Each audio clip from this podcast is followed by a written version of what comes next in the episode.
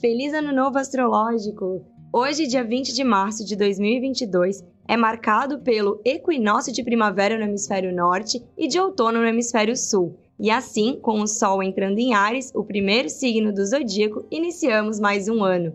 Ares é fogo, coragem, pioneirismo, força, é ação. E a astrologia, simbolicamente através dos ciclos da natureza, traz esse início. Mesmo que estejamos no hemisfério sul, sentimos que é momento de florescer. Há aberturas para criarmos movimentos direcionados ao que acreditamos e lutamos. É tempo então de recomeçar. Mas como não podemos nos basear em um único aspecto, esta temporada ariana está um pouco diferente, visto que estamos recebendo forte influência do signo de Peixes, devido à conjunção que está acontecendo entre o expansivo Júpiter e o sonhador Netuno neste signo. Peixes é intuitivo, sensível, gentil, é leve e desacelerado. É conexão pura com o sutil, é impacto e conectado com a espiritualidade. Já Ares é ousadia, proatividade e ação. E ao meu ver, estamos sendo impulsionadas a uma conexão profunda com a nossa alma, recebendo oportunidades para desconstruir padrões que nos sabotam e, com coragem, abrir espaço para a cura dos medos que nos aprisionam em vivermos a nossa verdade.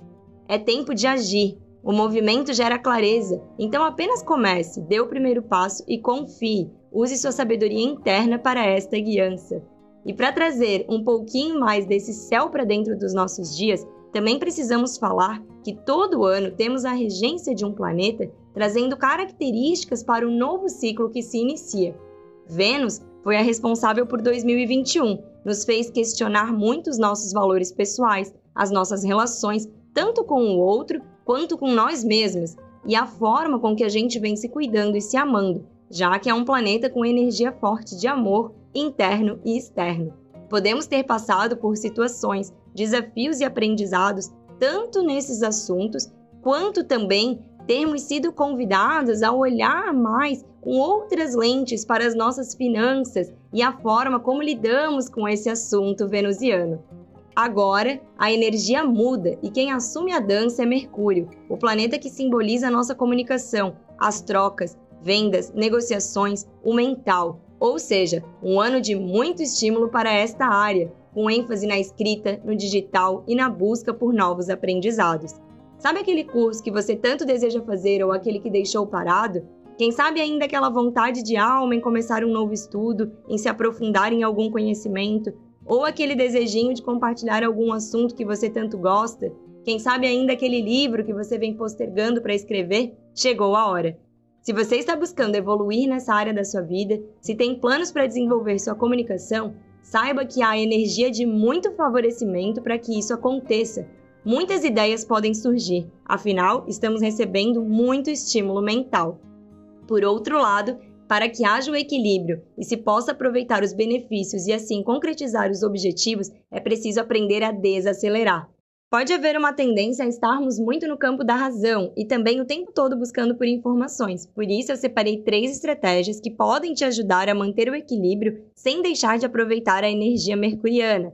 Primeiro, faça atividades que te ajudem a desconectar, como pegar sol, estar em contato com a natureza, caminhadas ao ar livre, meditação, yoga e o que você preferir.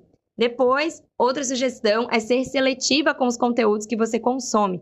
Perceba como você fica após passar um tempo nas redes sociais, ou vendo muita televisão, maratonando séries, ou ainda pulando de um assunto para outro. Faça anotações para compreender melhor. E por último, aprenda a descansar a fazer alguns nadas durante o seu dia, seja fazendo pausas para respirar de forma consciente, ou uns minutinhos sentindo o vento na janela, contemplando o céu, as nuvens. Anote na sua agenda, no seu planner, ou coloque um alarme no seu celular para que você não esqueça da importância de praticar, principalmente naquela semana em que estiver super corrida. Afinal, esses são os dias em que você vai precisar recarregar e praticar o descanso consciente Fazendo isso, você vai notar os benefícios não só no seu equilíbrio emocional, como na sua produtividade e rendimento. E como Mercúrio é o regente de dois signos, Gêmeos e Virgem, a área do nosso mapa astral em que eles estão também ganha um foco. Nessas áreas, busque focar em trocas com mentes que você admira, pois podem te ajudar a ter insights para concretizar os seus objetivos.